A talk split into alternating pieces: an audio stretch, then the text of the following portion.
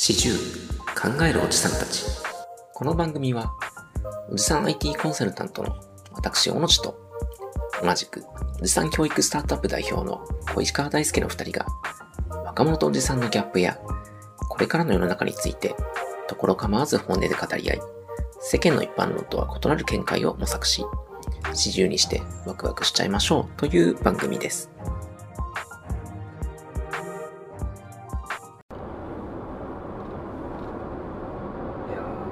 まさに今私はそれをいっぱい考えなきゃいけないタイミングでしてはい。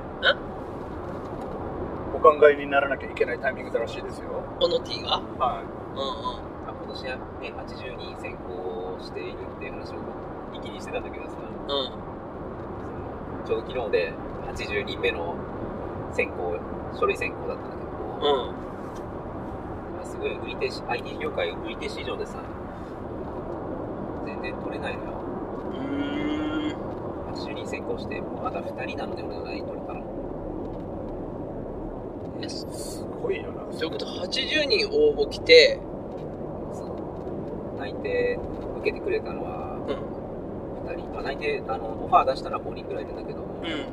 あ、なるほどね。他に行かれてしまって、80やって5人合格だよって言ったけど、2人しか来ないってことね。うんうんっていう状態なんだけどそのうちの1人怪しい、もしかして。そのうちの1人がうーんと、まあ、ダメなんだよね。ダメ。ダメ。あのダメになっちゃってさ。うん。あで7月入社だったんだけどう俺の下のプロジェクトに入って出ますんだけどできないことはまあ所与だって別にコンサルじゃないところから転職してきてるからさん。できないのは当たり前なのでそこからこうねあの身につけていけばいいよという状態なんだけどはいはいはいはい。できな自分のできなさ度合いが辛すぎてうダウンしちゃうのねん。はいはいは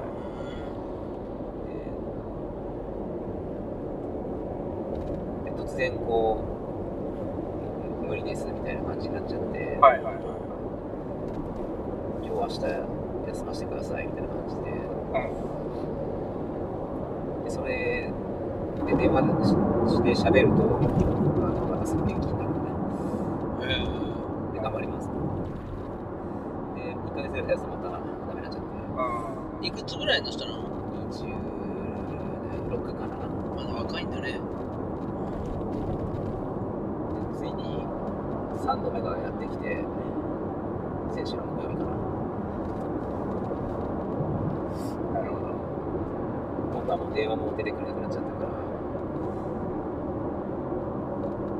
ちょっと組織としてこれはもうダメだねっていうことになってなるほど。うん。プロジェクトから外し、えーとまあ、退職勧告がねまあ、その7月入社で3回目？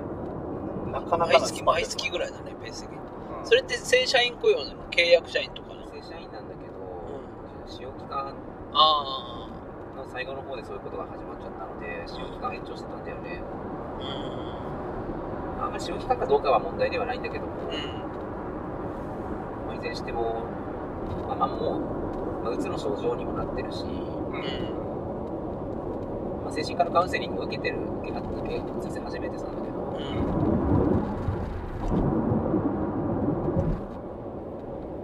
コミュニケーションを閉ざしちゃうっていう形になっちゃうと、うん。もうダメだねってなって、うん。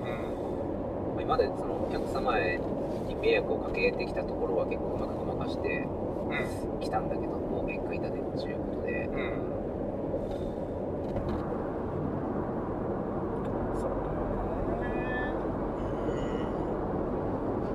本人に頑張る気がある限りは我々はそこに付き合うしうん。何どうしたい方が悪かろうがなんだろうがめんあの責任持って面倒見るんだけどうん。それを閉ざされてしまうともう、まあ、事前事業じゃないからねもちろんもちろん。そりゃそうだ。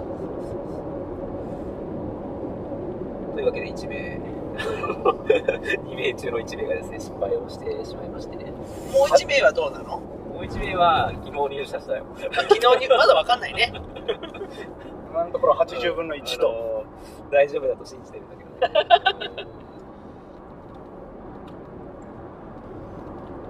なんかやっぱ20代の傾向としてやっぱりシグマクシスみたいな会社に自分入ろうかなって、まあ、書類を出す人たちって何か成し遂げたいみたいなそういうなんかこうなんて言うんだろう。全く何も見えない野望を抱いて多分来るんだよ。でも逆にそうじゃない人っていうカテゴライズがもう一個あってそれはただ単に逆僕は何もできないみたいな。だからもう二極化っていうかなんて言うんだろうね。なんかこうできます僕みたいなやつと僕は何もできませんみたいな。なんかその両極端が今の Z 世代を構築してんじゃないかなって思っちゃうんでね。ーできます？僕もなんかあそうだね。ふんわりじゃんしかも。ん。具体ないじゃんうん。そこに。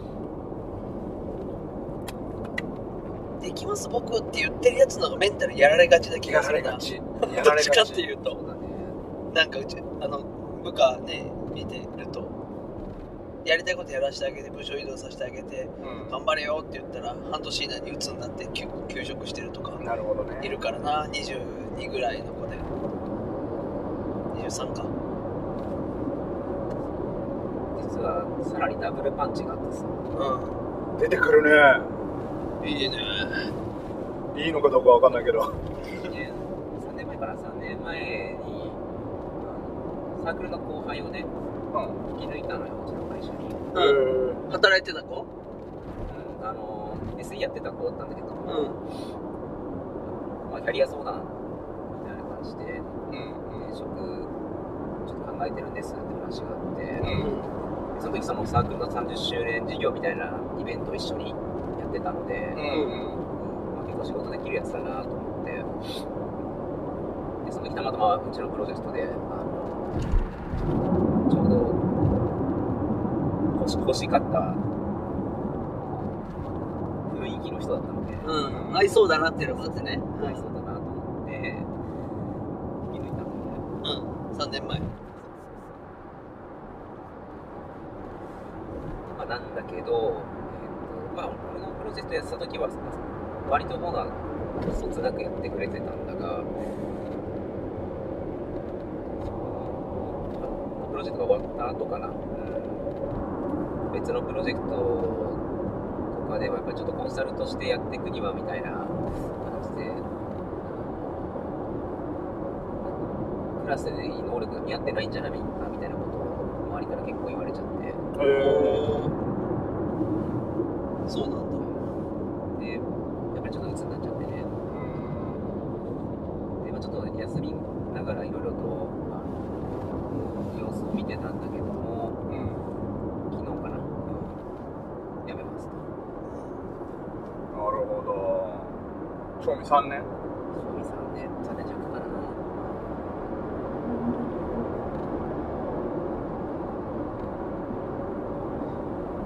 ダブルパンチじゃない？やダブルパンチだね。そっちはもう34歳ぐらいかねう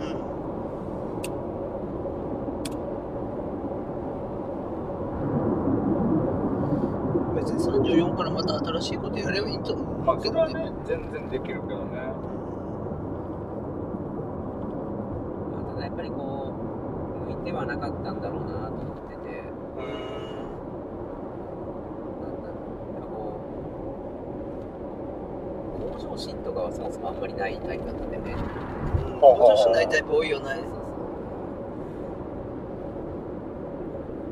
うただ論理的に物事は考えられるし、うんえ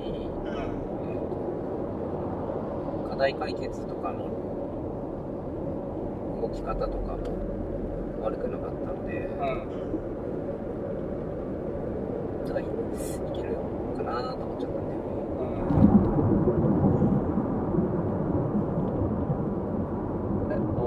うちのプロジェクトから外れてからはどんくらい経っっての決断なのそれは。1年ぐらいはやれてたはずなんだよねうん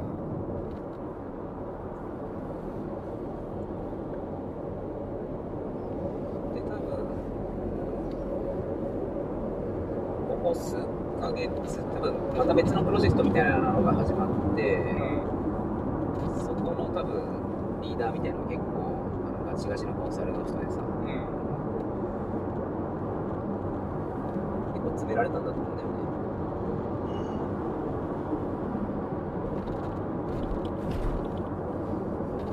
そのプロジェクトってなんか大小あるんだろうけどどれくらいの人数でややってたの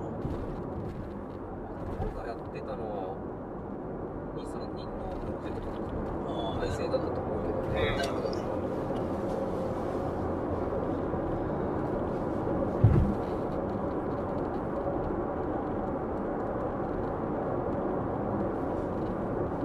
職場や私の職場や。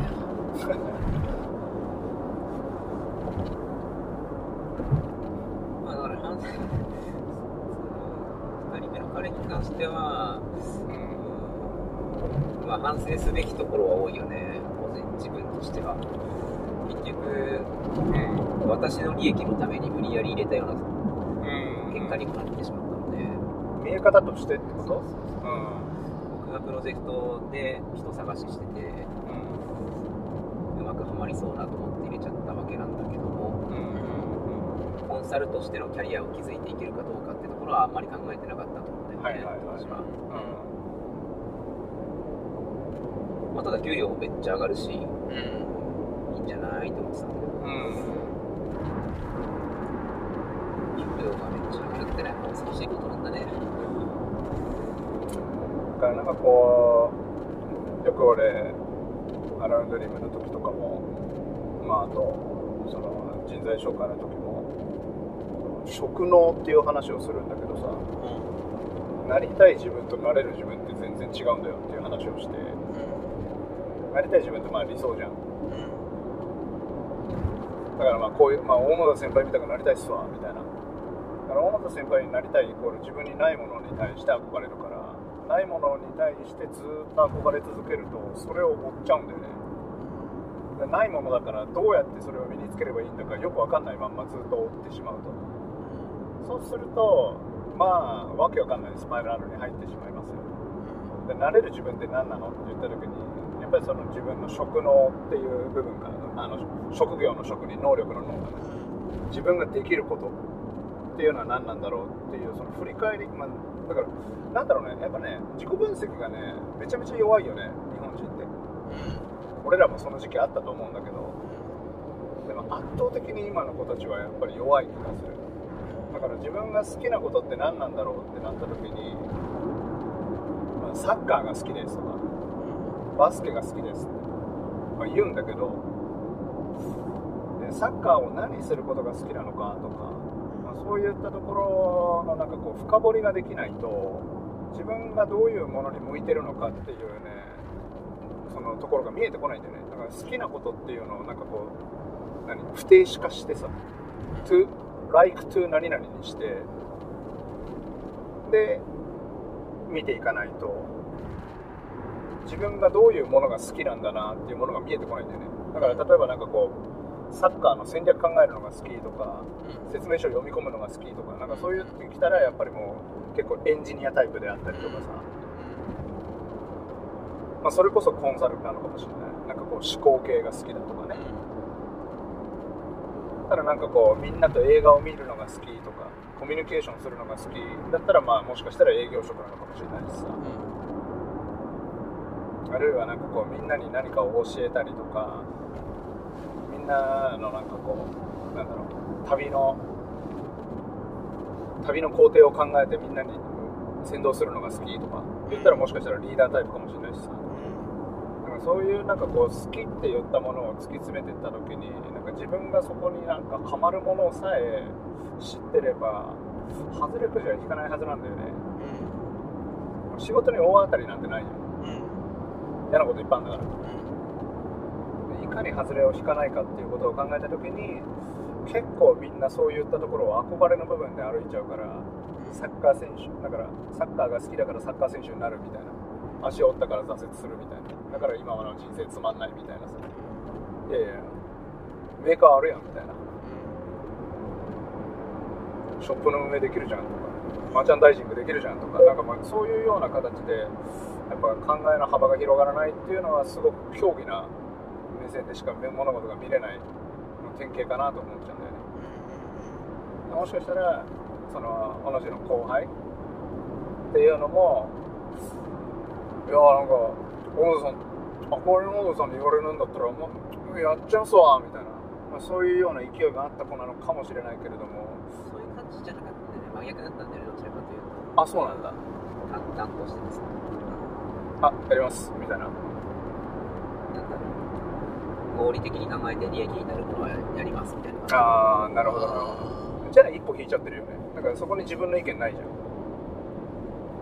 まあだから自分の意見を持つって難しいのかな。もしかしたらな。